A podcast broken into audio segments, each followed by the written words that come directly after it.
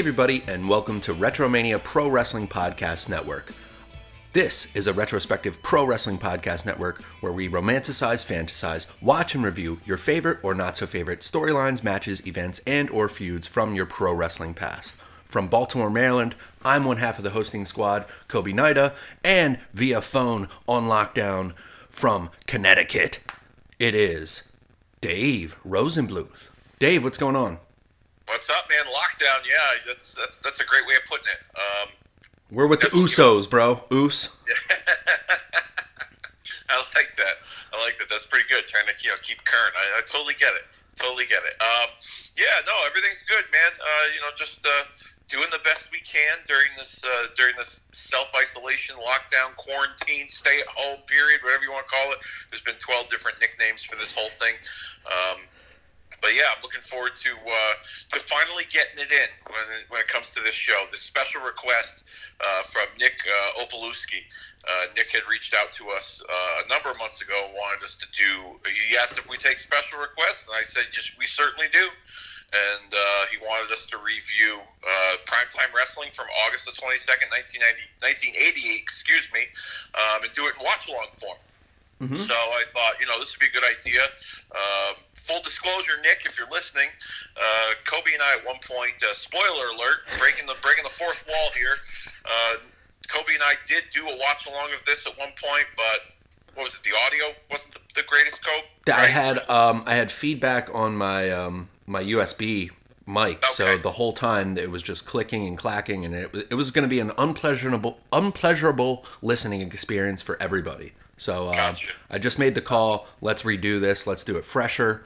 Um, so now, Nick, we're gonna hammer it home for you, buddy. Buddy, this is actually our first request. Um, so uh, I'm very psyched to do this.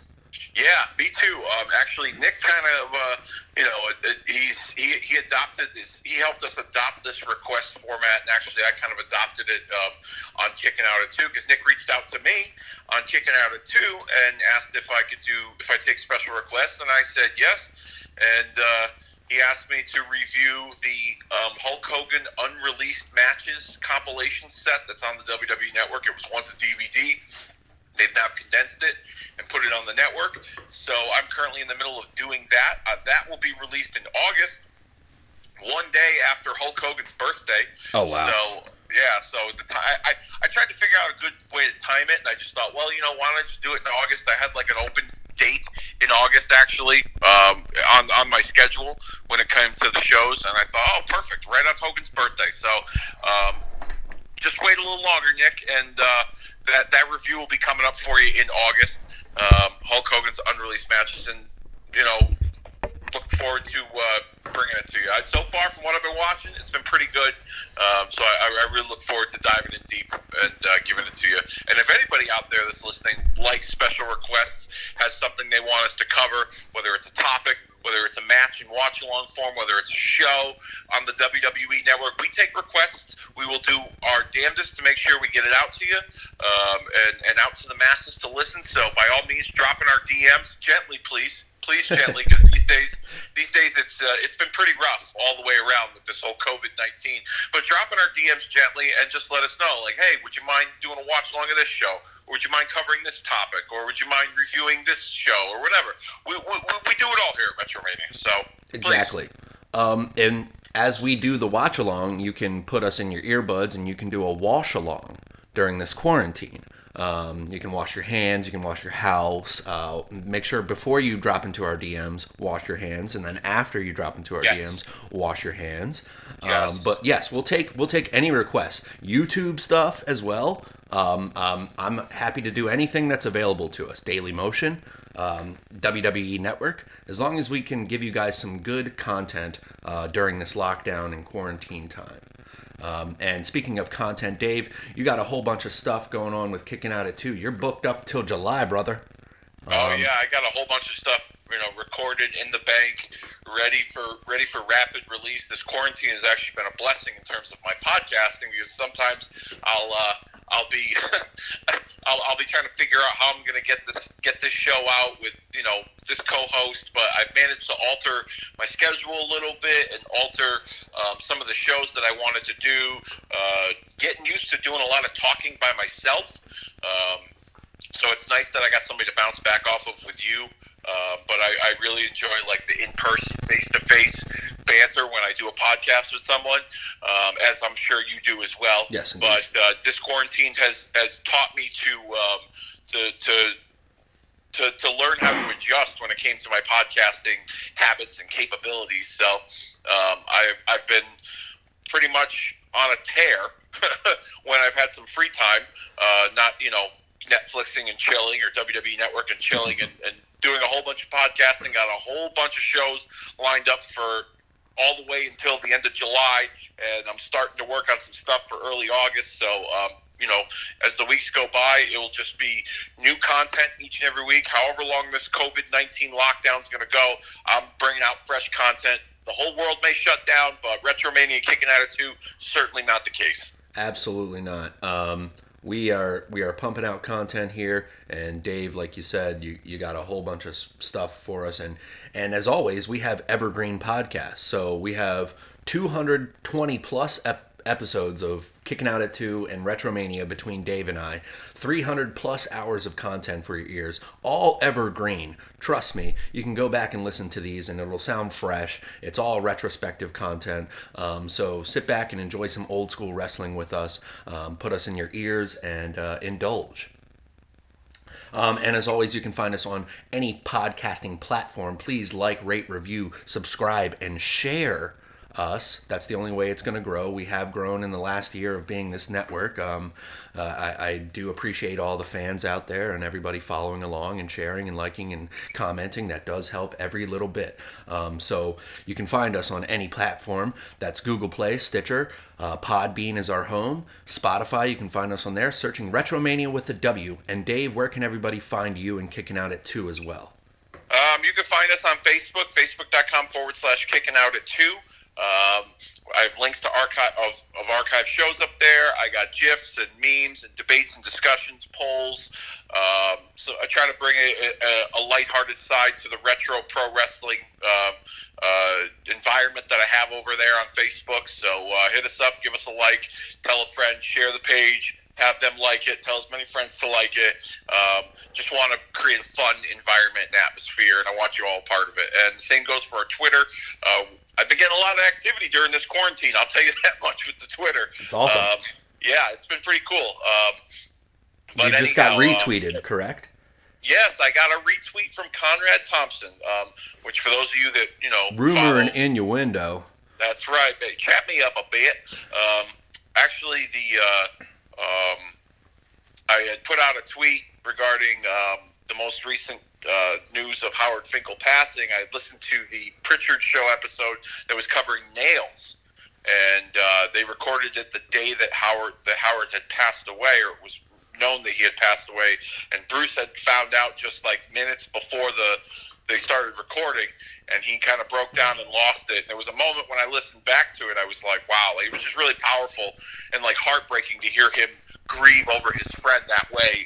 And, and the fact that they left it on the recording um, for, for us to hear it, like they didn't have to do that. That's like a private moment, like, eh, you know, especially given the history that those two have working in the company all those years. Like they could have kept that to themselves, but I thought it was very powerful. And, you know, I was, I, I was grateful that they were able to leave that into the podcast uh, to show the true emotion from Bruce and Conrad, who hosts the show, very supportive. Um, it was comforting to hear him comfort Bruce. So I had wanted to make mention of that on Twitter. When I post on Twitter, I don't post to get retweets and likes and etc. Um, I just do it, you know, to kind of amuse myself. And if people like it, want to retweet it, that's great. I don't have any real kind of big hidden agenda, even though I want to build a following for kicking out of two on Twitter. And Conrad gave me a retweet, and his retweet has helped with not only getting people following me now. Um, I've gotten a, you know a handful of followers from it, but also um, a number of people liking it as well well. So yeah, it was kind of it's it's kind of cool that you know my Twitter um, activity has uh, boosted during this uh, COVID nineteen. But you can find us on Twitter if you want to help continue that boost of traffic and activity. The the, the tag is at kicking out two K I C K N O U T in the number two. two. Um, same same thing I do over on Facebook, but just 140 to 220 characters or less. Yes, absolutely. And full disclosure to everybody, since we are on quarantine time, the quality of these episodes are Dave coming through a phone. Typically, he's on the hot mic, I'm on the hot mic here. I got a field recorder in my garage with my laptop set up and the phone across from the field recorder on the other side. Uh, we're doing the best we can. It's DIY time, everybody. Um, I would be recording inside my home, but my lovely roommates are still working and they they work from home and you know they do online meetings and I don't want to hear bore you guys to death with all that stuff and they don't want to hear all this Mark talk about uh, wrestling. So yeah, you know I want I want to thank everyone for their patience. By the way, when it comes to that, um, absolutely. Because you know, like you said, I'm recording from a phone. I've had to do a few of my own shows from Kicking Out of Two on my iPhone uh, recently. Uh, my wife was um, my wife had taken over um, the uh, the, the studio a little bit uh, with her work. She's had to work from home a little bit, but she's also kind of double dipping back and forth between working from home and working from the office. She works in a, a, a, a, a doctor's office, so um, she's been kind of going back and forth between here and there, uh, working part time. So I didn't, I don't, you know, I didn't want to take up her workspace so to speak. So that's why we've had to make some alterations. So I appreciate the patience from everyone. I appreciate your patience, Kobe, as well. Uh, while while we do all these recordings and kind of DIY it, hopefully uh, our content and our commentary can make up for the technical capabilities or lack thereof, I should say, when it comes to our presentation. Oh, absolutely. Um, yeah. So, without further ado, you ready to present these skills and get into this watch along? I am. Let's do it, man. Uh, you're going to find this on the network if you guys want to watch along with us. If not, you can just enjoy the content that we present to you. It'll, it'll still be listenable. Um, so you can find this on the WWE network. We search in ring. Um, in mine, it was under featured uh, for primetime wrestling, and it's August 22nd, 1988. And Dave, where did you find this? How did you find it?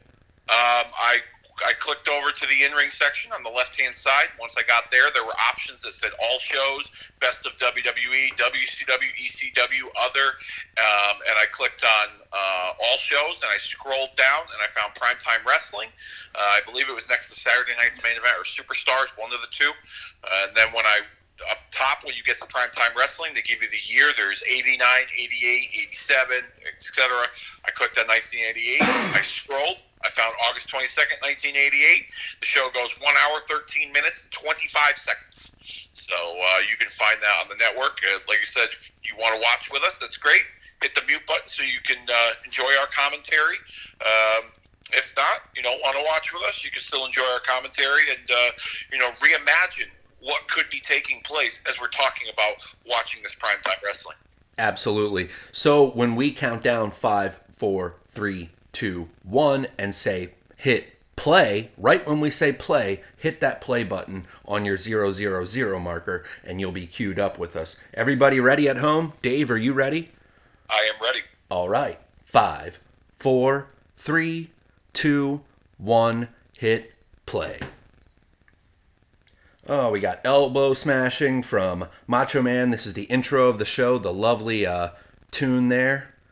You know that fancy sax that Vince certainly loved during this time. That jazz, that jazz tune, yeah. Ah, that porn, that porn rock. Men in their underwear, jazzy tunes. Uh, so this this is actually a go home show for the SummerSlam of 1988, correct?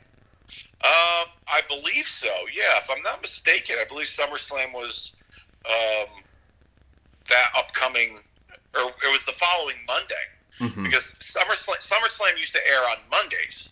Um, in the early years, the first few years, it would air on a Monday, um, and I believe, if I'm not mistaken, this yeah, this is the this is the go home show, of primetime wrestling. But they had other programming as well. They had Wrestling Challenge, they had Superstars, they had um, you see there's a, a, helium or an oxygen tank. I don't know what the fuck that is right there. As we have Bobby um, the Brain Heenan and Gorilla Monsoon at the desk.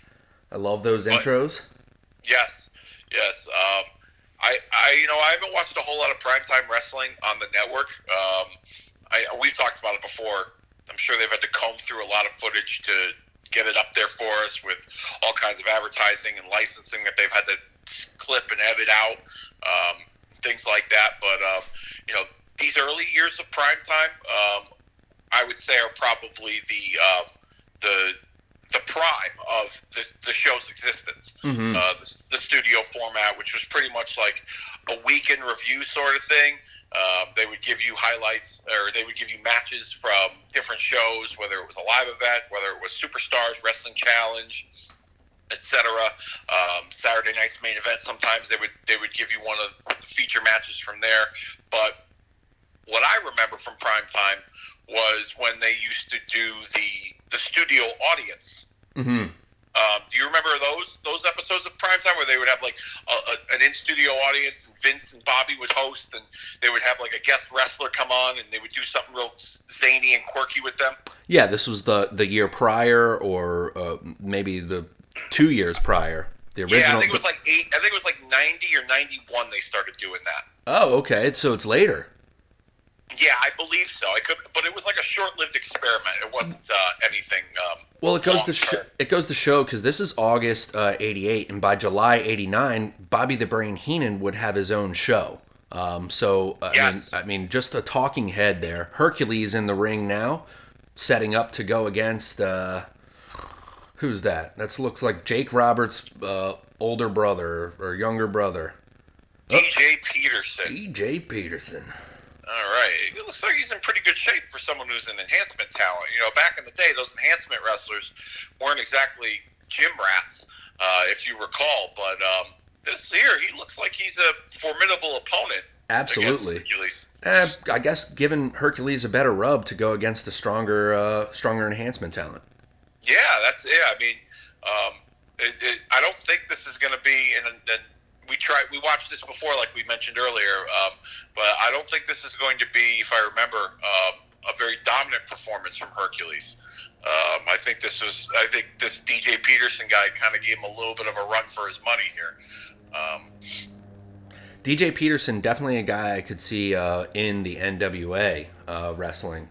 Yes, yes, he could be like a lower card talent, like a. He looks. He's got. He's got like a blackjack mulligan kind of look to him with the mustache in the Mhm. face. If you get a, if you get a close up of him, he almost kind of looks like Jack Blackjack Mulligan on steroids. Uh huh. uh huh. a bit, and kind of um, a little bit of uh, Brad Armstrong ish. I was just thinking that too. Yes, the body type and and yes, I was just thinking that too. Brad Armstrong, very underrated performer. DJ Peterson, uh, actually trained by Lord Littlebrook, who's a midget wrestler, correct? Uh, yes. Uh, Are we allowed to say midget? Uh, I'm a short wrestler. I'm just kidding. I don't care. I'm not politically correct like that. Um, You should know he, de- he debuted in 1984 and sadly passed May 25th, 1993, in a motorcycle accident. He was Oh, 33 years old. Wow. Peterson? Yes. Oh, wow. That's terrible. Yep. That's awful. Uh, he he was with the AWA in 1990 um, with Brad Rheingans.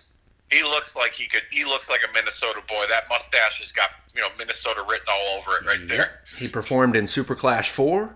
Um, he and the Trooper, uh, who I, wasn't the Trooper. Um, who was the Trooper? The Trooper from AWA. Yeah, I feel like that was Del Wilkes, who became the Patriot.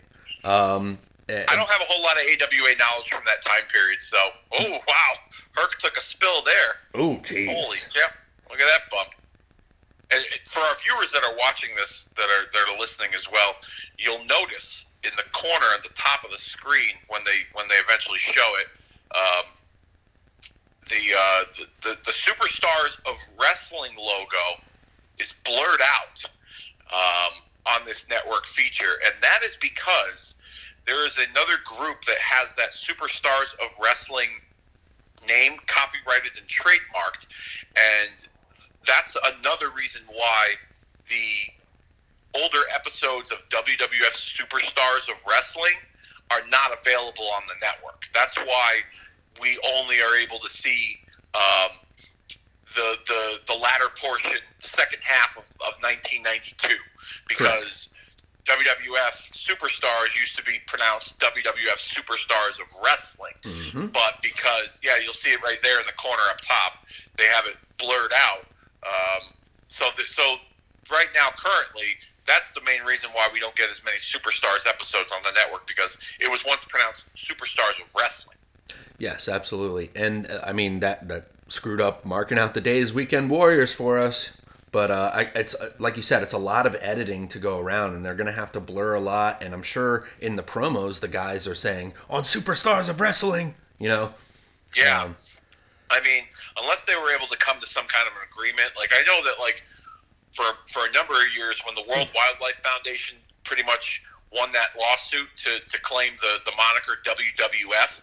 Um, for the longest time, WWE had to take their old footage and they had to blur out the logos and they had to bleep out what someone would say WWF. And then eventually they they went to court with the World Wildlife Foundation and ended up winning some kind of a settlement where they were allowed to use older footage that had the words WWF without it being blurred out and um, and bleeped out in the commentary, but they weren't allowed to refer to the programming as WWF, WWF. in present day filming. So if they were doing a documentary about something that took place 20 something years ago, they weren't allowed to say WWF um, back then. Yeah, as you see, you can still see all you can see all the logos now um, on the rings. Uh, if it was on Yeah. the WWE uh, channel that was on Comcast or cable available for a while, they had everything blurred. Um, and- Oh, yes. man, DJ Peterson was, had a headlock takeover. He was building some heat on on Hercules, and now all of a sudden Hercules just comes back with the torture rack. And Yeah, I think that's like, it. Uh, he, he took one out of Lex Luger's playbook there. Wow. And Oh, Luger Luger's. Luger's really hot at the time, huh? 88 August? Yeah, Luger was. I'm trying to think. Was he a horseman then? I think this is him feuding with Flair. I want to say you might be correct. Yeah, I think he just. I think he just started his feud with Flair. Like the bash. Yes, that is very. Yeah, I, that that sounds about right here. That sounds about right. Um, Bob, back with Bobby Heenan and uh, Gorilla Monsoon here. Um, arguably, in my opinion, the greatest two-man combination in the booth there ever was. Oh, absolutely. Absolutely. no disrespect to JR and the King, no disrespect to, you know, the Gordon Solies, um, or even, you know, Vince and Jesse Ventura, but Bobby and Gorilla had chemistry like no other. No other. I mean, just the build up, just the um, y- you know, you you just pitch and swing. Uh, I mean, that that's all it was the whole time. Um, Yeah. And Gorilla just played into that perfectly. Oh yeah, he yeah he played it straight laced, and you know what's great about Bobby Heenan too is when when it came to his comedy and his approach was the fact that like he played everything like he believed it. You know, his character believed everything it said, and and he didn't he didn't budge. You know, he didn't break kayfabe. I guess you could say, Yeah. and that's what made that's what made him for me personally. Yeah. Um. The, and like, I just the the look. You know. I mean, just the aesthetics of it. That's that's probably why they put the king with the crown and Jerry Lawler with the hat. It was still playing into this dynamic or dichotomy of smart or uh, funny or you know like like Gorilla is pristine looking, Bobby is pristine looking too, but he looks like a weasel. He looks slimy. He, he'll have glitter Yes. on, and you know. Yes. Uh, here we have the Hart Foundation coming out. Who are they set Oh, to go against? Look at these two schleps, Bob Bryant and Al Kirkland. And I never hurt a not, a, one- not one of them. Oh, here we go. You know, you know, I never hurt one of them. Uh, I was told. Uh, There's a lady ring match- announcer there. I'm sorry, there's a lady ring announcer there. Who is Yes. that? Mike McGuirk, the Mike- daughter of famous wrestling promoter Leroy McGuirk, Okay. was one, who was once the um, the business partner of Bill Watts for the Mid South Wrestling Territory. Aha. Yes, Mike McGuirk still apparently does the uh, the convention circuit from time to time. Okay. Um, I think I saw her. Oh shit! I want to say, was it a Starrcast or maybe it was a, a WrestleCon of some sorts? But yeah, she every once in a while she still does the conventions. Yeah, Bret Hart del- delivering a, a drop kick there. Rarely do Yes. we see Bret Hart do a drop kick, and I, I know why now. yeah. Not Yeah. not the slickest there. No, Um, no, and- and, I believe, if I'm not mistaken, during this time period, this is when the Hearts, the Hart Foundation, I should say, you know, was uh, in the early run of their babyface um, outing. Uh, they had just left uh, Jimmy Hart and you know, going. That was a nice slingshot maneuver. Uh, going into um, the uh, the SummerSlam pay per view, they were scheduled to wrestle Demolition on that card, and Demolition was managed by Mr. Fuji, but because Jimmy Hart had kind of split off with uh, the Hart Foundation, he was also going to be like a temporary manager for Demolition for one night only Mhm. um, for SummerSlam. So that was like the big buildup is that like Demolition had two managers, um, Fuji and Jimmy Hart, uh, which I thought was a, an interesting twist. Never heard of that before. Um, but you know what's funny?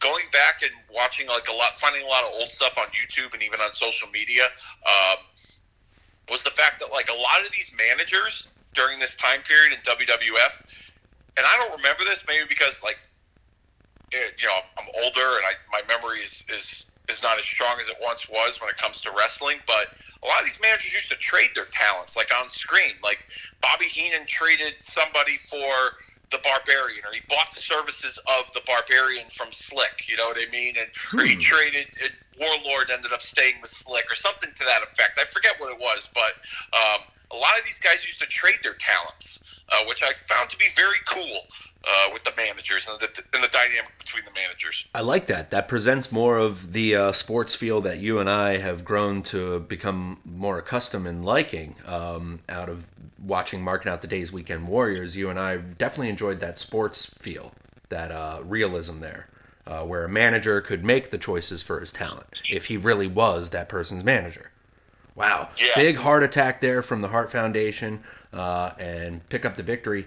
Bret still has a little hostility, so these guys are still a, a little, you know, fiery as faces. Yeah, they got a little more, as Vince would like to say, chutzpah. Mm-hmm. Goddamn, pal. God damn, pal. And then you see a wrestling challenge banner there, so they would uh, record a couple hours in these buildings, correct? And then um, change the banners throughout for each show and pick I and think choose. so. I think they did that, but I also think too that um, sometimes they would they would run um, different towns with the crews. So certain guys worked wrestling challenge, certain guys worked superstars. Right. Um, I think they did a little bit of both. I could be wrong, but um, I know in later years they would um, they would do different towns for both wrestling challenge and superstars. Um, so like when we did marking out the days weekend warriors, we only saw certain guys on superstars. Um, and we wouldn't see some of the angles that would take place on Wrestling Challenge carry over to Superstars. mm-hmm. So same same same thing with like when WCW had Saturday Night, but they also had Worldwide and Power Hour and Main Event. Like you saw different angles develop on different shows. It was almost like a soft opening of a brand extension, like we see now in WWE today. Absolutely. And you had your A towns, your B towns, and to a point, you would even get your C towns, depending Yep. on how popular uh, they were during that time. Yeah, uh, if you ever want to go like uh, look up, you know, live event results. If like you ever went to a show and like you don't remember the date or you remember the time period, you go to the history of WWE.com. Mhm. Um, they have virtually every live event, every television taping that just about every wrestling organization on the planet had ever produced, and the results from it. I managed to find results from the very first WWE, for the very first wrestling match I ever went to, which which was a house show in Hartford, Connecticut, um, headlined by Hogan and Savage in the main event, and it was in I believe the spring or summer of '87 Mm-hmm. um, or 86 maybe. I don't remember. I have to go back and look at the, the results again. But yeah, it's wild the, the the the information that this website has. I follow them on Twitter. Uh, I follow them on Facebook. I used to know the guy that uh, that used to do all the information. This guy named Graham Graham Cawthon. Uh, he's from South Carolina. Uh, he was a, a friend of a friend, and we got to hang out for a little bit in um, in Atlanta during WrestleMania weekend in 2011. And he was just talking to me about the process of updating the site and how much work it is, and you know he, he for it's a labor of love. He's not making any money off of that stuff, but Right. to be able to get all those results and then even find like the video footage that like he puts up on YouTube, it's just amazing the the the amount of wrestling history that that site has and produces, you know, for fans with all the results. It's just wild. Anyone that wants to go check it out, historyofwwe.com. Um, A yeah, nice, they just holy cow, tons of stuff here. As we see Brother Love. a nice um, plug there, Dave. Uh, actually, Jimmy Price and I uh, use that site to do our bonus episode, Retromania bonus episode four. As there's a spider on the podium. Holy crap! there was a spider. really? Yeah. Um, so, uh, bonus episode four, we get Jesse Ventura being introduced here by uh, Brother Love. So, bonus episode four, Jimmy Price and I listed out all the live events him and I had ever been to, um, and it was just very insightful, and it helped me remember like what what I what I saw. I saw Sting and Hogan in a steel cage right after Starcade. Like, what the hell? Why didn't they do that? Why didn't they put that on TV? That was a house show. Um, one of the rare ones that WCW did. So go back, listen to that. Definitely check out uh, the history of WWE.com. Definitely a good site. Yeah, I, I highly recommend it. Um, I'll, I'll go there sometimes to uh, to uh, um, to look up results. It's actually funny. My, my buddy Dennis, who has done a few podcasts with me on Kick It Out at two, we were talking about like the first wrestling shows we ever went to, and he had mentioned a wrestling show that he had went to locally in the Hartford, Connecticut area, and uh, it was a it was a house show in March of 1991. Uh, the main event was Hulk Hogan and Earthquake in a stretcher match. Wow. Um, and this was just weeks before WrestleMania 7. Wow. And I went to that show as well. Um, and I remember going to that show mainly due to the fact that it was a matinee show. It was like a 1 o'clock Sunday afternoon show. And I remember getting out, and it was still daylight. hmm Um, and it's just strange how I remembered that, but I did. Um, and I, I also remember that match where Hogan just took a steel chair and waffled Earthquake over the back, and Earthquake bled instantly. And my grandfather, I remember, said, looked at me and said, "David, he's bleeding. Look, he's bleed. He, he, he bleed all over the back." And, and I just thought it was uh, the, the things that I can remember. Certain things I can remember. It's just fascinating here. Um, but here we have. Uh, Jesse Ventura, who, you know, like we've talked about, he's um, the special referee for the SummerSlam main event uh, between the Mega Powers, Hulk Hogan and Macho Man against the Mega Bucks, Million Dollar Man, Ted DiBiase, and Andre the Giant. Um, I don't know the reasoning behind putting Jesse in this spot, given the fact that I don't think, if I recall, there was any plans to have him come back into the ring, like if this was going to lead to something. Mm. So I really don't, I really don't know what the reasoning was behind. Was it just to add a little extra something to the main event, or Uh, I, I I think don't I think know, Predator just- Predator fame, um, having true. having I forgot about that. having a celebrity in there, um, also someone who didn't really share the same opinions as Hulk Hogan. Um, so then you can have a little conflict of is he going to do the right thing, which is what they're playing off of right here yes, in this bit. Definitely um, a, a good name to draw for the time. I, I, I would say him or Piper, either either one of those, because those like Piper is doing They Live right now. Um, okay. That would have been that would have been interesting if they brought Piper back to be the ref for this match, given the history he had with Hogan. Absolutely. Yeah. Um, so yeah, it- it'd be it'd be really interesting to see that that dynamic there. I wonder who they had in mind. Uh, otherwise, you know, they always have a backup. There's a A and a B and a C sometimes. Well, it's funny too because we see Brother Love here, and uh, originally at SummerSlam, the um, the the original plan for when Brother Love was at SummerSlam was to have Ric Flair debut at SummerSlam in that, that year in '88. His contract was was coming to an end, and uh, the original plan was for Brother Love to debut Ric Flair, but Flair played hokey pokey and at the last minute signed with Crockett. Um, someone who you don't want to play hokey pokey with there is Andre the Giant, but this this here looks to be the um, the the part of the conflict you had mentioned, where uh, DiBiase and Andre are out uh, to uh, try and entice uh, Jesse Ventura into uh, having certain decisions go their way in the main event of this SummerSlam tag match, which brought some doubt to whether Jesse was going to be able to do the right thing as we see Jesse. Uh, Getting draped Not- with a hundred dollar bills in his pocket. yeah, not, not not refusing the uh, the payoff here as we see the, the smirk on his face. well, that's a conspiracy. I gave it back to him backstage. um, look, yeah, look, Dave, maybe an idea for you and uh, one of your co-hosts next time you guys get face to face. Um, do one of those uh, going wrestlings. Uh, go on the history of WWE.com and list down the shows that you guys been to. Um, I, I, it's a good idea. definitely um, it's it's just sparks back the memories of you know being there and like your your your experience going as a kid and you might have some other stories it was a good time doing that podcast for sure Oh, I bet. I mean, I, I would def- I would definitely, uh, I would, I would definitely do that at one point for sure. I, I um, especially given the fact I've been to so many shows in the local area in Hartford that I could probably, I could probably dedicate one show to an episode each time and just keep, you know, doing it and dragging it out a little bit. But um, yeah, I, that's that sounds like a pretty fun idea.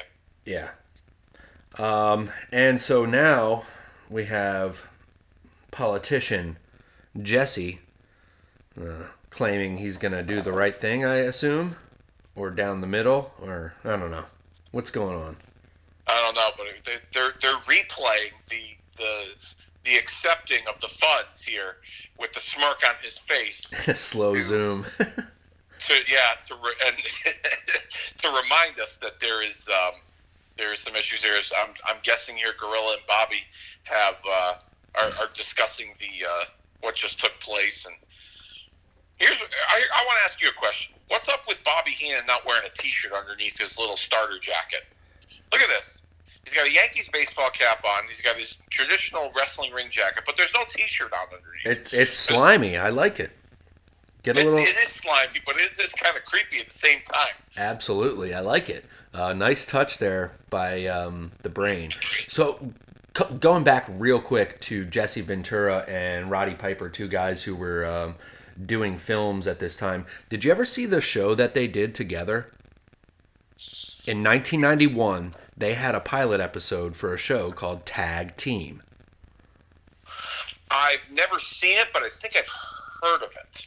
Okay, I, I believe it. They they set it up as a TV movie, so it's an hour. Um, let's let's let's go through the the uh, the synopsis real quick. Tricky Ricky McDonald and Billy the Body Youngblood are two of the best wrestlers in the country. They are told to take the dive by the wife of the promoter. If they don't, she'll make sure that they're blackballed from wrestling. When they don't do what she says, they are fired immediately. They try many jobs without success. When they stop a grocery store robber, they get the idea to be cops. So begins a new chapter in the life of this tag team. Bad guys, watch out.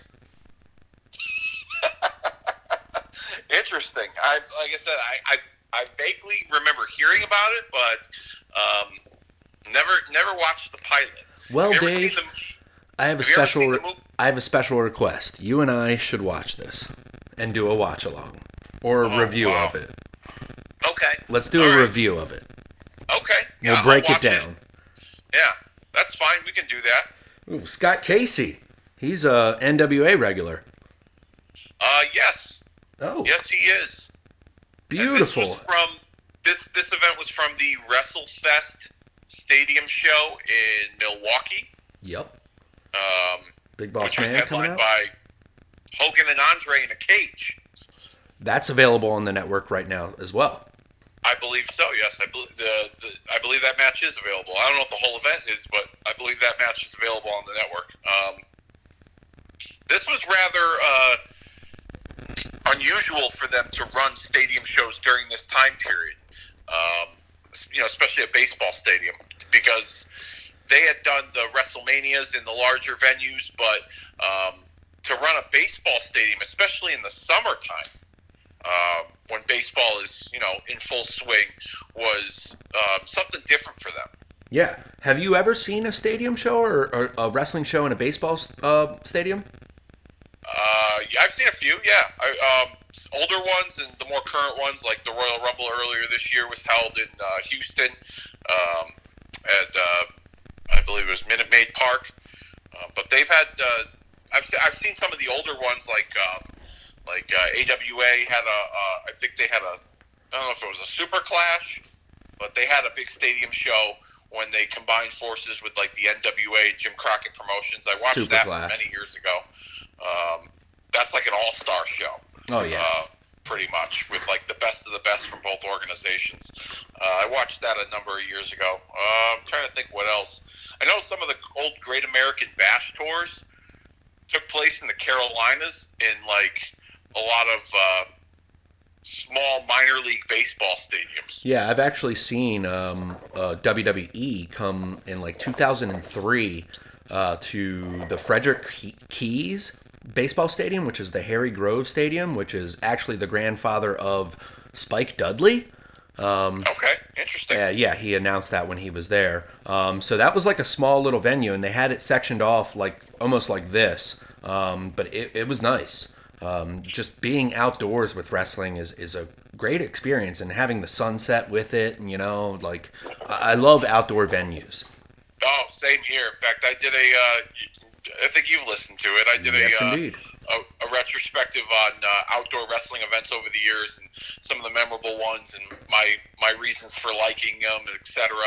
Um, I know that um, locally in the Connecticut area, uh, we have a few minor league baseball stadiums, but one in particular that's fairly new, that's actually about 10 minutes away from where I live, um, is home to the Hartford Yard Goats, a double A minor league baseball stadium that's affiliated with the Minnesota Twins for Major League Baseball. Um, and uh, they're literally right next to the XL Center, which is the old Hartford Civic Center, uh, where I've seen a number of wrestling events. And, uh, you know, I could picture an AEW or even WWE putting on a live event in the baseball stadium venue. Um, I know that for a while, TNA used to do those like Yes. big summer baseball stadium minor league uh, settings for their live events. Um, Ring of Honor, I think, has done some of those. Field of well. Honor, yep, Field of Honor. They started doing that recently. Uh, not anymore, but yeah. Yeah, a couple of years back, because I had a buddy of mine that went saw them play where the Brooklyn Cyclones play, which is the I think it's the Double A or Triple A affiliate to the New York Mets, and uh, the, the the scene and the setting was. Um, wa- was interesting. Northeast Wrestling, local indie company in, in the Connecticut area, they do some of those uh, minor league baseball stadiums uh, for their summer tours. They call them Wrestling Under the Stars, and they usually pack a pretty good house depending on who's on the card. Um, you know, they did uh, they did one, I believe, in uh, the New York area uh, that it was headlined by. Um, their first big one they did was headlined by Hogan and Piper with a special Piper's Pit with Hogan uh, as the guest. Oh wow. Um, I, I, I tried going to that show, but my work schedule conflicted and I couldn't make it. But um, yeah, they've done some baseball stadiums, minor league uh, settings uh, for the last six or seven years in the summertime. Wrestling Under the Stars from Northeast Wrestling. They seem to draw pretty good crowds uh, with, with those. So yeah, it's a lot of fun going to a wrestling show, especially if it's outdoors um, in a baseball stadium setting or even a football stadium setting. But um, you know, this this year, um, this this particular show in general, I've never watched the entire show, but I've seen the Hogan Andre Cage match. Yes. Um, and Boss Man has Scott Casey and a bear hug here. Um, just dwindling him down, wearing him out, working on him. Now, were you were you watching during this time? 88 SummerSlam? Were you were you like able to watch that or you know, like were you watch current Um, I did. I didn't get all the pay per views, so I didn't watch that one. Um, you know, when I was younger, I mean, my wrestling fandom was was you know would go would be overboard sometimes with the toys and the merchandise and and watching it. Most of my wrestling consumption was done Saturday mornings and then eventually Saturday evenings with WCW Saturday Night. So I didn't get a lot of pay per views when I was younger. Um, it would be a special occasion for me to get one of the pay per views, and SummerSlam '88 was not one of them, despite the fact I was a big, big, big, big Mega Powers fan. As we see a sloppy sidewalk slam from the Boss Man for the victory over Scott Casey. Um, so I, I was watching the programming during this time period, but my parents would kind of limit me as to how much I was able to watch. Yeah. Absolutely, they didn't want to warp your brain and you to become a wrestler. Yeah, they, they, they didn't they didn't foresee a future with me inside the squared circle. I didn't even really see a future with, with myself inside the squared circle. But um, yeah, um, Big So- Boss Man picking up the victory there. You said your favorite team was uh, Mega Powers around this time. Can we circle back to a team name? The oh, Boss Man beating down Scott Casey with that nightstick. police brutality, police brutality. This would not Scott fly Casey's over now. Matters. This would not fly over right now. Casey's lives Matter. Oh no. Um, would you, now? Can we circle back to a team name? The Hartford Yard Goats. Oh yeah. Um, What's going on? there? honestly, I don't. It, well, first of all, it was the the team name was apparently done. Um, was formed and constructed via a public vote from our governor. Our governor set out this poll, and people voted, and um, there was many choices. I don't remember the other selections, but apparently Yard Goats had won. Oh Um, my goodness. that choice. But yeah, I mean, I've been to a few ball games because it's not too far from where I live, and uh, they're actually kind of fun. Um, they do have like a little goat pen that you can go see the goats, pet the goats in the outfield. Um, but it's it's it's affordable minor league baseball. The food and the concessions are very affordable. Um, you know, tickets are relatively uh, low price. Uh, so you're not, you know, going to a sporting event and spending, you know, an arm and a leg or, or half your rent or your mortgage on, on things if you bring like, you know, a family of four. But my wife and I have gone a few times and we've enjoyed it. Right on, right on. Yard goats, very intimidating, but also sweet. Family environment. Yes, yeah, yes, exactly. No, it, it really is though, uh, and it's a smaller stadium. I think it seats about like five thousand people. No matter where you sit, you got a good seat everywhere. So Oh, nice stuff. Nice stuff. back with Gorilla and Bobby here from uh, the commercial break. Um, I now I'm curious. Maybe you can answer this question for me. Um, what's what's with the color of Gorilla's glasses? I know that sometimes he's worn blue, sometimes he's worn like like a like a, a burgundy color in his glasses. Is that part of a prescription, or is like with with your eyesight, or is that uh, Yeah. is, that just for style? Yeah, that was um it was prescription style back in the day in the 80s. Uh, my grandmother had some of those um like she had the rose gold ones. Um, yeah, that was a style then. Uh, temporarily for people who, you know, in the 80s they had those big fucking double bar glasses. Um, you, you not everybody had availability to contact lenses. I don't think they had been like, you know, um, perfected by then, as we have Koko B. Ware coming out to face John Ziegler, no relation to Dolph.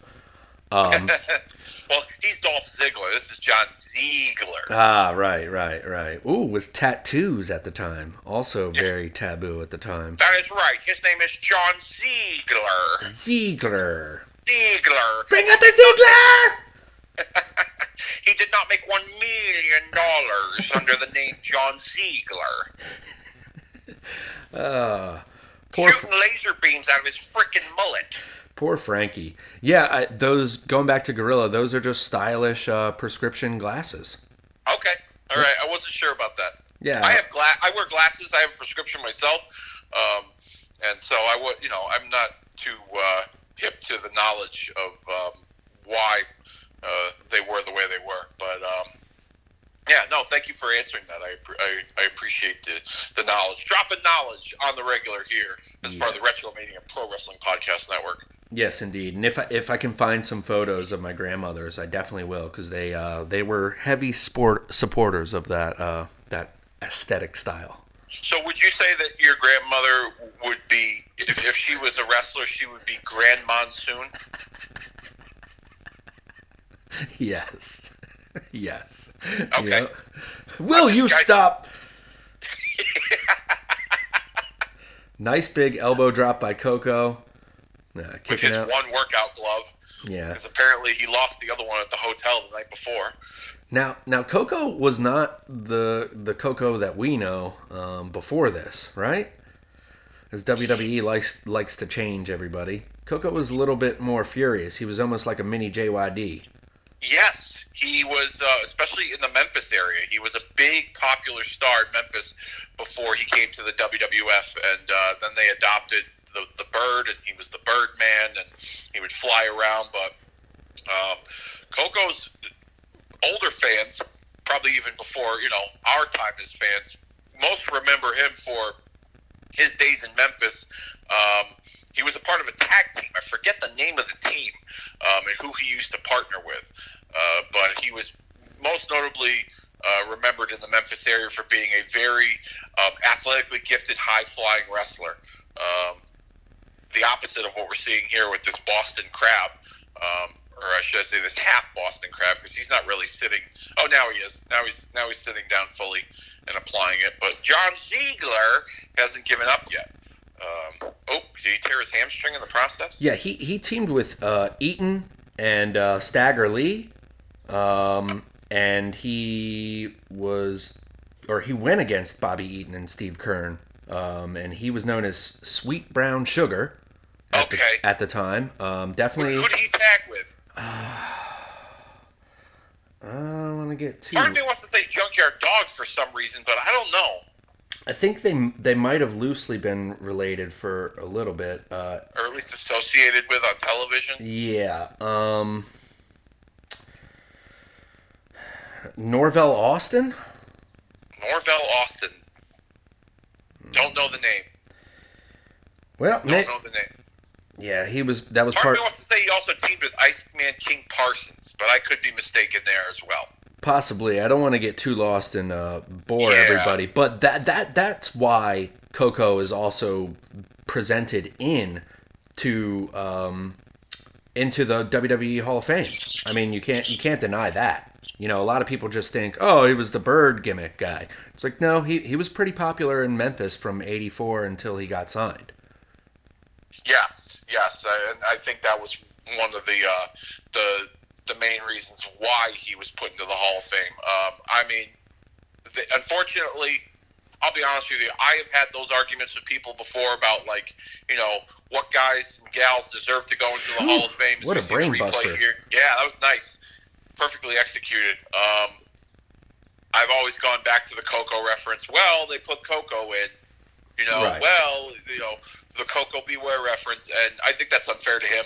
Um, actually, a number of years ago, uh, one of the first interviews I ever did with a wrestler was with Koko B. Ware on the Ken Reedy show during my time with Ken, and uh, Koko even kind of brought that up in, in, in, our interview um, that uh, people don't think he deserves to be in the Hall of Fame, but uh, he he stood his ground and was, you know, I paid my dues. I went up and down the road. I worked hard, um, you know, et cetera, et cetera. I, I deserve to be in the Hall of Fame.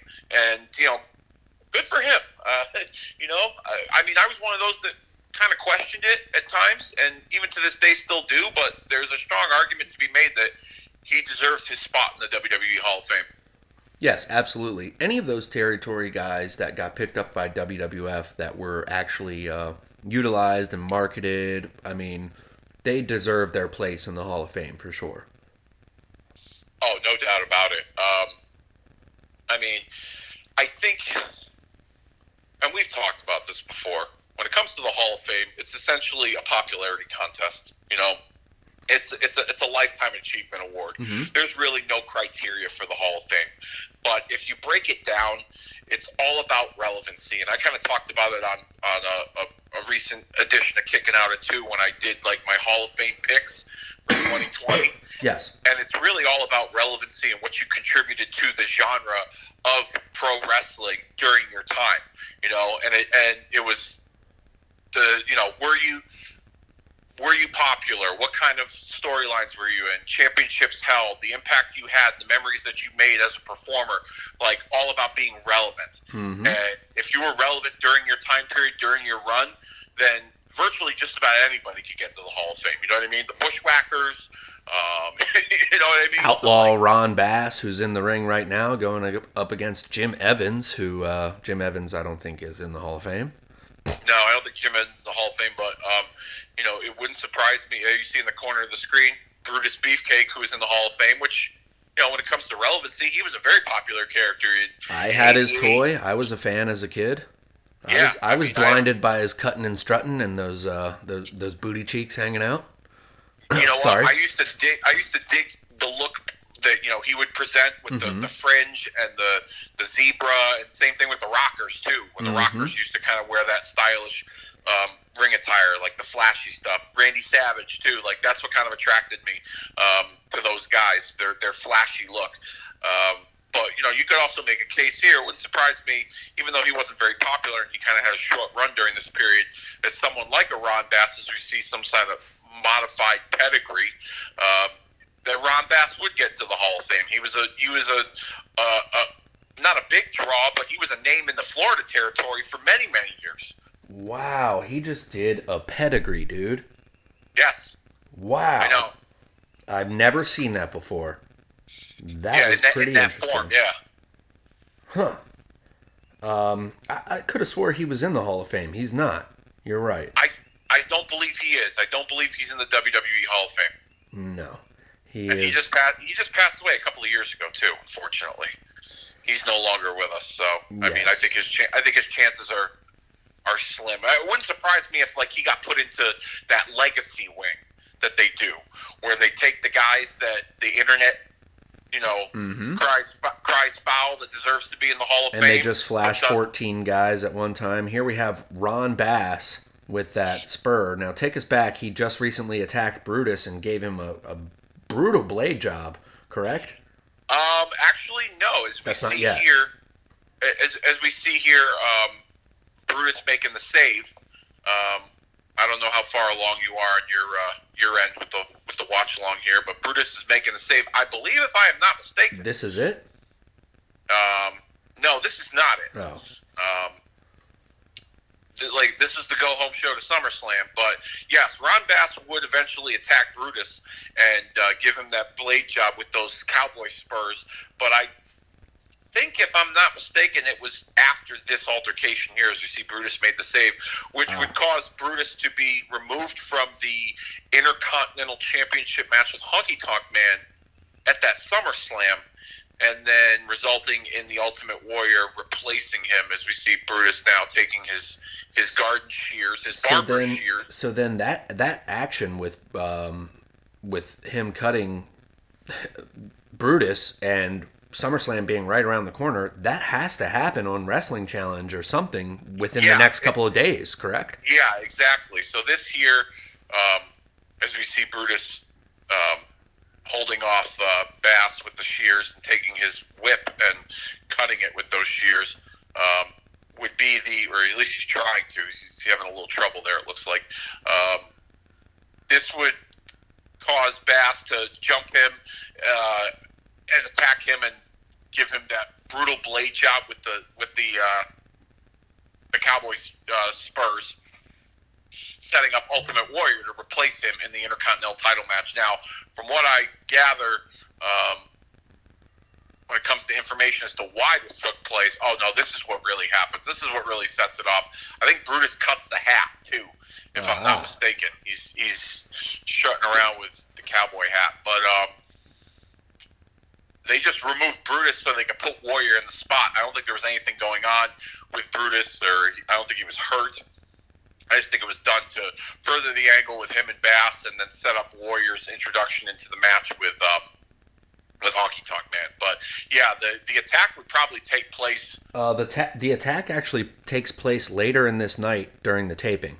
Okay, all right. So, um, so they they air it for the wrestling challenge. It's essentially Brutus is wearing the same clothes. He has a match. Outlaw Ron Bass comes back out and attacks him and cuts him with the spur. And then they put that huge big red X over Brutus's face I to cover the that. blood. That's, that's what I remember from it is that they they said the beating was too brutal for them to show all of it on TV, so they had to censor it. Oh, he he's strangling him with the uh, the bull rope, um, and he uh, watching the uncensored version. There is a good amount of blood, and a lot of wrestlers like Koko B. Ware, uh, the guy Jim Evans from earlier, have to come out and separate everything. It's pretty Yep. ruthless. So I, I assume that this angle was closer towards the end of the show. Um, yeah. Yes. Wow. Some uh, some cool stuff there. So this all happened during the same taping. Very cool. I like that you uh, you researched that and looked that up, so I didn't look like a total fool with the lack of information. I appreciate that. oh no, I, I just love how they do that. You know, like break down uh, two weeks or a week worth of stuff during one event. You know, like Yep. I, imagine watching that live and then seeing it play out on TV later. Yeah. Well, I mean, this was back in the day where there was no internet to spoil it. There was no, um, there's nobody doing these reports at these shows and then going on the internet and and giving away the results for three or four weeks worth of television. You know, where nowadays if they do tape something ahead of time, um, the results get out there within you know minutes um, of it happening. Uh, so. Um, you know, they would they were other than pay per view and maybe the occasional Saturday night's main event. Um, for the most part, they taped all their programming ahead of time and like weeks and weeks and weeks in advance. They would go, you know, they would go every three weeks. They would do TV every three weeks, and they would tape three weeks worth of television in one night, um, with you know thirty or so matches, Yeah. if not more. Yeah, you're sitting there for four hours enjoying a show, essentially. Yeah. And you're basically seeing everything unfold. And you know, you didn't have the capability to go on your computer and give away those results at the time, so you were there when you saw it. Um, as we see the SummerSlam report, always dug these little pay-per-view reports where they would update the cards. Um, Seven days Those- away. yes, um, main event here. You see Mega Powers versus the Mega Bucks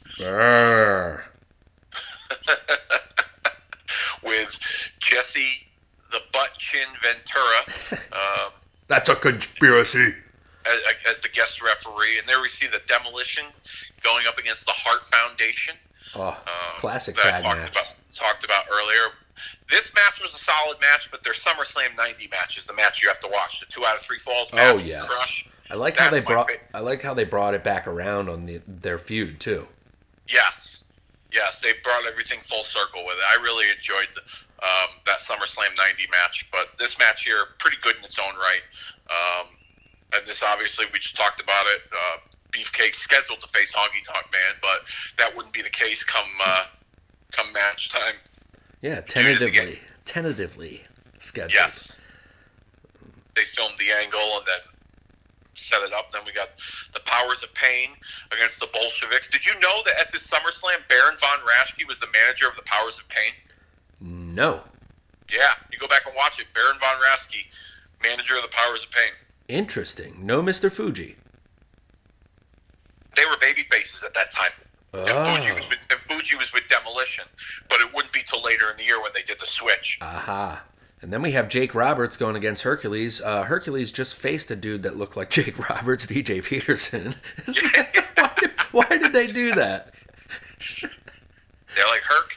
It's it's it's the month of the mustache. Then we have crack smoking British Bulldogs against the fabulous Rougeaus. Big Boss Man against Koko B. Ware. This is way before then. Ken Patera still in WWF against Bad News Brown. The Rock, Don Muraco against Dino Bravo. Wow, I want to see that one. Probably not the best, but JYD against Rick Rude. Another classic pairing. Yes, and then the Brother Love show with the surprise special guest, which, like I said earlier, was tentatively scheduled to be Ric Flair making his debut in the WWF, uh, but they had to uh, call an audible, and eventually it would be Hacksaw Jim Duggan, who would be returning to the World Wrestling Federation after his um, after his hiatus of uh, when he was fired from the company a year prior for getting busted on the Jersey Turnpike with the Iron Sheik bubba For- for- smoking crack For, uh, for going, ho! On some blow! Oh, the Duggan, you get the marijuana. Uh, oh, fuck you. Hey, you Oh, tough guy, you gonna do this line with me? you you take it today. Oh, the cocaine. Put it on the dashboard, uh, Mr. Duggan. oh, Yeah. Good times. Good times wrestling. Man, that was the life they were living on the road, though. Uh, I've heard Prichard talk about many stories riding with, um, riding with Paul Bearer in this time, or Dusty Rhodes as well. Um, Yep. Yeah, great road stories, man. Oh, I love the podcasts when they do that. When they talk about the, the stories they, they they they tell on the road. Uh, did you ever hear the story that Prichard told uh, when he when him and Dusty got busted by the cops? Yep. They got pulled over by the cops in the Jersey Turnpike. Yeah, I'm the I'm the most famous athlete. The the second world. most recognizable athlete in the world today, and the cops didn't know who Dusty was, but they knew who Brother Love was. like that, like that's hilarious. I thought that was great. so good, man. Yep. Uh, I Yeah. live, I live for like those kind of stories. That's what makes me. That's what makes me enjoy doing these podcasts, and, and me as a fan. Uh, you know, is, is these stories here. Up next, we got King Haku going up against Sam Houston. Which, by the way, the first ever wrestling match I ever watched was from the very first show I ever went to at the Hartford Civic Center. It was Sam Houston riding out on his horse to take on Frenchie Martin. wow.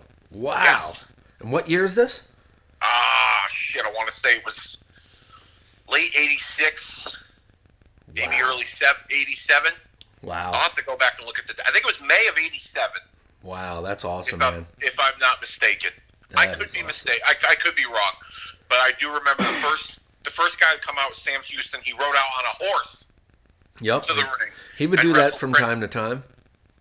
Yeah, eh, but even at a house show, I was just surprised that like you know look, looking back now that like they would they would do that sort of thing. But yeah, he came out on a horse. Just imagine this could have been Bret Hart. Cowboy Bret Hart. That's right. You know, uh, uh, George Scott, uh, you know, brought me into the territory, and he said, uh, you know, you're from uh, the, the, the the Calgary with the uh, the, the and it's like the Wild West, so we want you to be a cowboy. Uh, what do you think about uh, putting a hat on? And uh, you know, I I knew they were screwing with me. I thought, uh, you know, for sure I would go back to the territory with Yep. my father after after riding the horse. You know where I'm Right. from. Uh, you, you don't play a cowboy unless you're a real cowboy. Exactly. Uh, you know, so uh, you know, I, if if I didn't if I didn't stick to my guns and uh, you know force force their hand, uh, you know, I would have been Sam Houston. Thank you, Dave. And we have the new King of the Ring here, King Haku. Oh. This, this year's King of the Ring being introduced. Yes, and if I'm not mistaken, I believe Haku um, either won a tournament or he was just renamed king. I, I don't remember exactly. Uh, nice little exchange there, crossbody by uh, hmm Sam Houston, brother of Jake the Snake Roberts. Interesting. Yes, and also married to, I believe he's still married to Baby Doll. Interesting. Wow. And Baby Doll heard- is where? Who? Give me some background on Baby Doll. What? Where's she from? Baby Doll, Baby Doll was the valet for Tully Blanchard Okay. in Jim Crockett Promotions, and eventually she would be a valet for the Horsemen. Um, but yeah, they I think they're still married, if I'm not mistaken. I heard an interesting story on the Arn Anderson podcast a number of months ago regarding Sam Houston. He was working for Jim Crockett Promotions as like an underneath guy, um, not an enhancement guy, but you know probably the similar role that he had here. Um, and he was married to Baby Doll, and they were working a show. I don't remember where, and Baby Doll had offered to. She was she was with the Horsemen, and I believe you know like Flair and Arn were in the main event or something. Um, and but she wasn't out there, and uh, she had offered to get takeout food for all the guys to go pick it up. So when they get off their match and they shower, they got something to eat. You know, as they're leaving the arena hmm and she took everybody's order. All the guys, you know, Flair, Arn, JJ, few others, I think Dusty and a few of the other guys. She took everyone's order, and when she went to go get the food, her husband Sam Houston stopped her and said, "What do you think you're doing?" And she said, "I'm going to get the guys' food." And he told her, "No, you're not allowed to do that. Um, they're just, you know, taking advantage of you. You're not, you know, just you're not some, you know, uh, errand girl for these guys." And uh, she she didn't go get their their takeout food. So when all the guys came back to the locker room after their match and were expecting a hot meal from wherever they were going to go get food, there was no food there. And Sam Houston had a ton of heat on him. And I believe, if I'm not mistaken, too, because Dusty was Dusty had taken his order with Baby Doll as well. He was the booker at the time. That oh, baby, that ain't gonna fly. You ain't got my chitlins, you ain't got my mashed potatoes, you ain't got the beans, you ain't got the brisket that I ordered, the ribs that I ordered, the meatloaf that I ordered. That was all mine.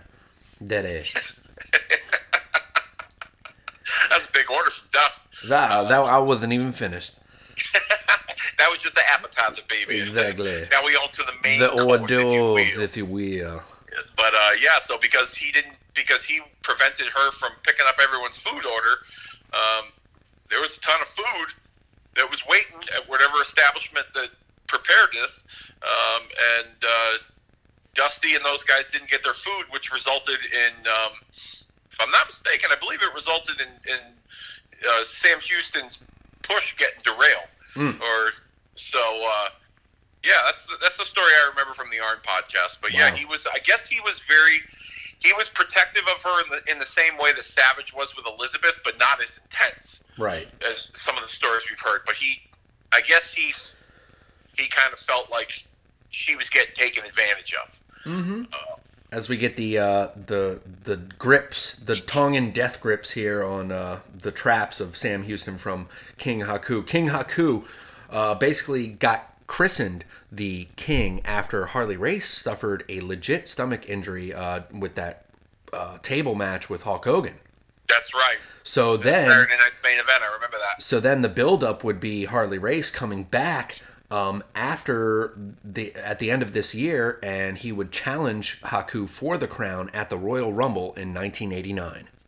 Let me tell you something, you Tongan piece of shit. Oh my god! After I get done smoking four Salem cigarettes, I'm gonna take my crown back and beat your barefoot Tongan ass all the way back to that fucking island you came from, because I am the greatest wrestler of God's green earth.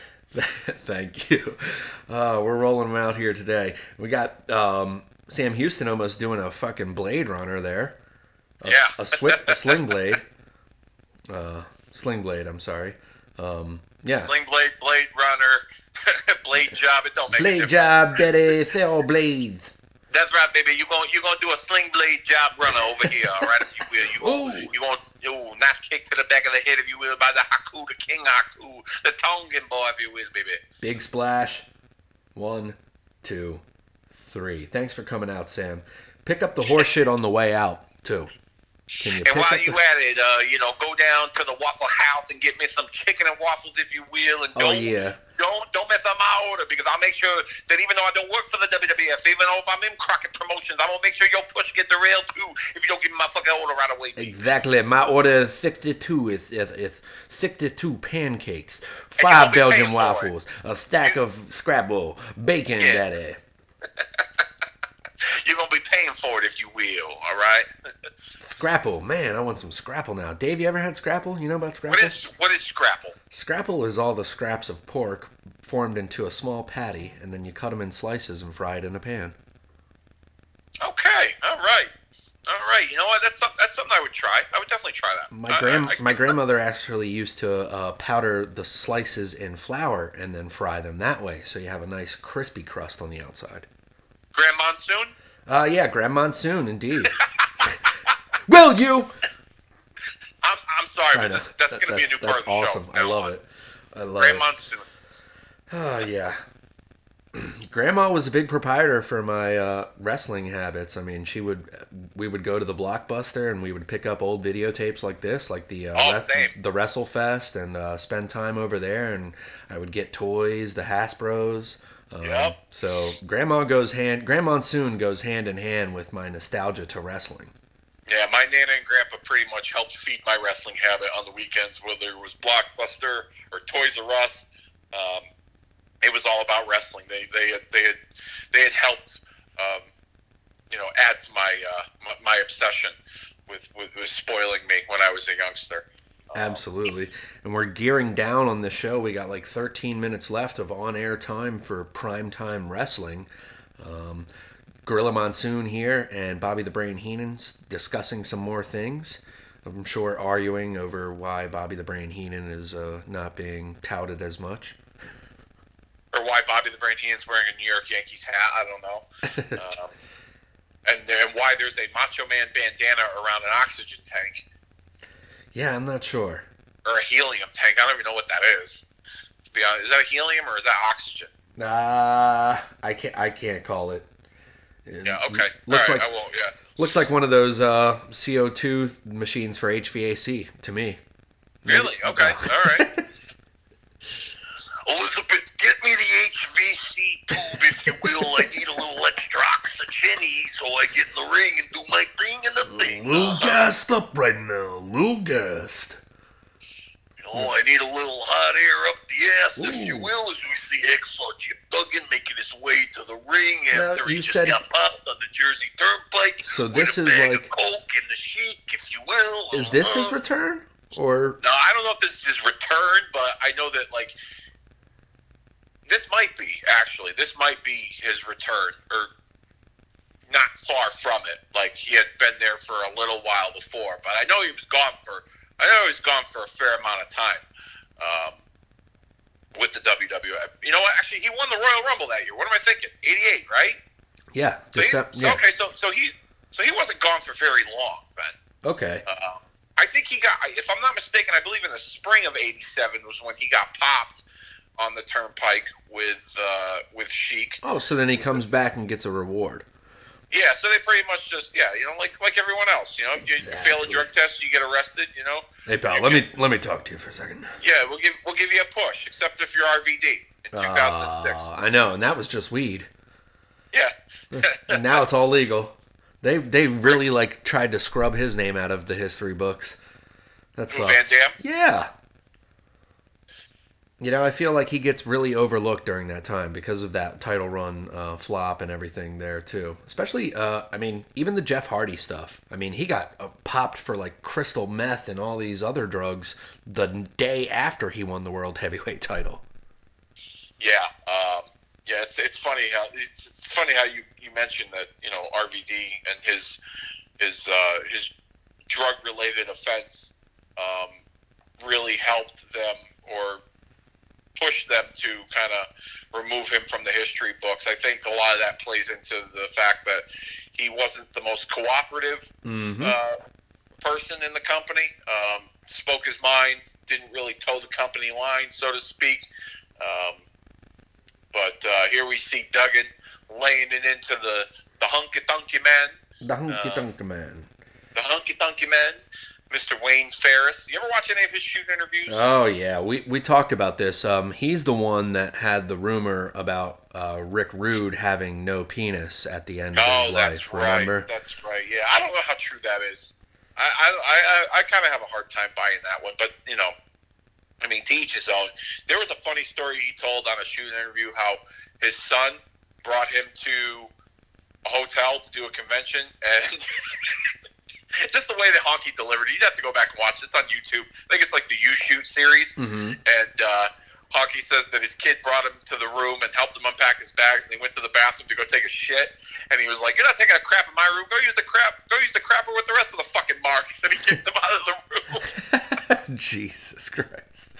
or, or the story he told about he worked an indie show with um, with King Kong Bundy, and um, during during uh, the the, uh, the the before the show they had the meet and greet autograph, and um, someone paid for a picture. And Honky had an old Polaroid camera to take these pictures, and um, the Polaroid wasn't working, so he told the guy, "Come back at intermission, I'll give you the pictures." And Honky said that after his match, his match before intermission, after the match, he got in the car, he got paid, and he fucking left. oh, Jesus Christ. He was like, "Fuck him." Oh, my he just left.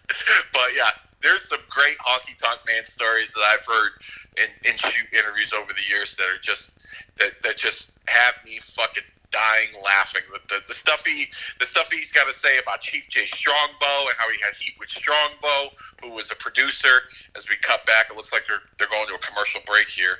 Um, Bobby and uh, Gorilla. Yeah, they got to keep you weighing in for the last five minutes.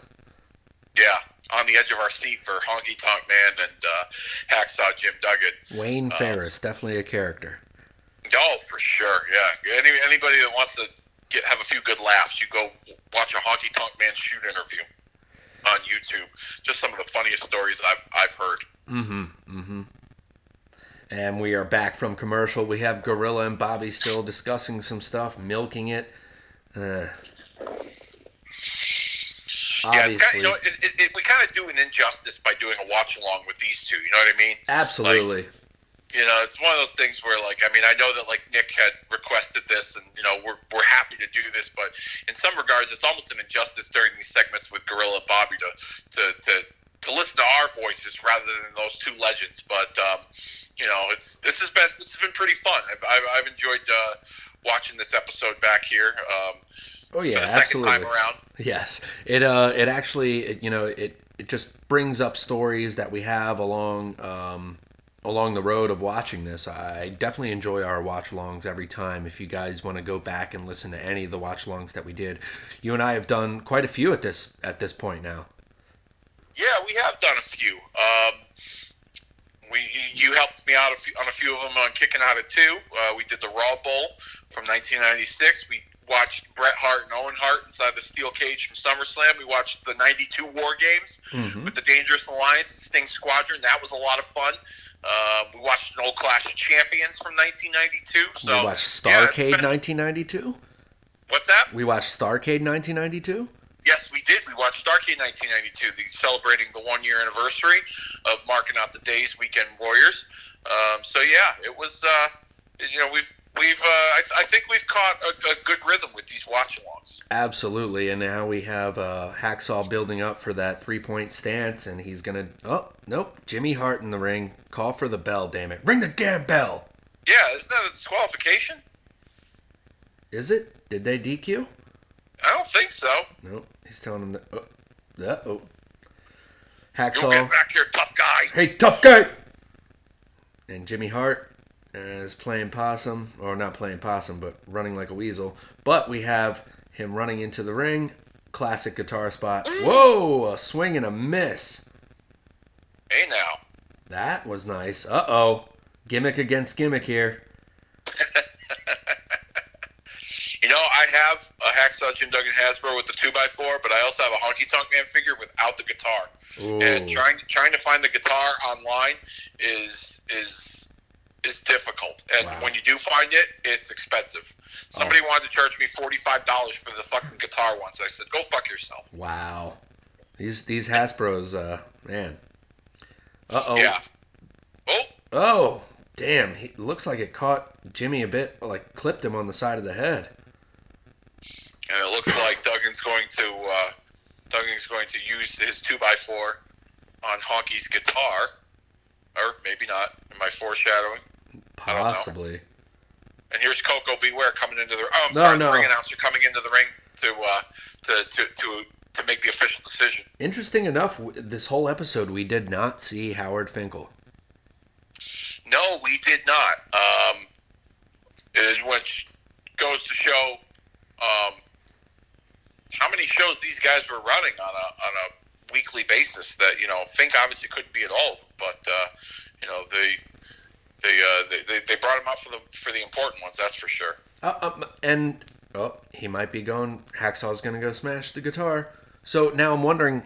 Ed, I, I feel like I saw Howard Finkel announce Andre the Giant and Hogan for the main event of this. For this show? Maybe. We'll That's have, very possible. We'll have to go back and you know sometimes they use two announcers. Um, Howard Fink yep. was always the main eventer at the time. Yes.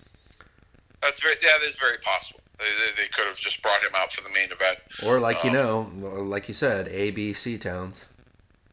Or the Fink was yeah. just busy. Yeah, no, Fink was definitely an A town guy. That's for sure. Mm-hmm. And Hacksaw walking off there, showing the replay of him smashing the Get Box. Um, yeah, this has definitely been fun. I assume the end of the episode is going to be more of Heenan and Gorilla talking. I can actually turn it up if you like. Sure, what the heck? I select them, they should be. You select them? Boy, is that, is that news to me. What do you think, those guys in the control room there? Are you kidding me? Those guys couldn't bet on a Cubs game, and they're trying to select wrestling matches? Forget it. well, while we were into that match, the phone rang six more times, and believe me, you better just find You know, you know Steinbrenner. Now he's a friend of yours, or you say he's a friend of yours. Maybe he can find a position for you in New York because there aren't too many other places you're going to be able to go. What do you mean? What? What do I mean? I can go any place I want in the world. Anywhere you want. huh? Anywhere I want. How about the guys that've been calling from uh, American Airlines and from TWA, Chicago and St. Louis that you promised all the tickets to? I never promised them nothing. You promised them tickets, and now they're saying that they're not going to get them. No longer will you be able to go through either one. Don't even try to get a ticket, they said. I don't know what they're... These guys obviously have a Starts coughing. Ah, classic ripping on each other. And I guess we're coming back for one last. Last week before SummerSlam 88, uh, we will not be on one week from tonight. We, of course, will be... At, how am I supposed to... There, just... there, He's gonna give him the oxygen. That's why it's there. So it's not HVAC after all. Ah, no. Buried everything with all your I friends. told them, first class. First class, they can sit in their home and watch it first class. Yeah. I never said I'd pop to going to pick up the Tapsky for that one? Uh, you're a little bit choked. Take a little oxygen, Brian. You'll feel better. I don't want you to have cardiac arrest here on, on prime time. As I was stating earlier on, folks, we're going to be for the next two weeks here with the U.S. Open right here on the USA Oh. Network. And our fall schedule will begin starting September 13th, and that's a Tuesday. So mark it down on your Wow, so they get preempted uh, even in the 80s by USA and the uh, US Open.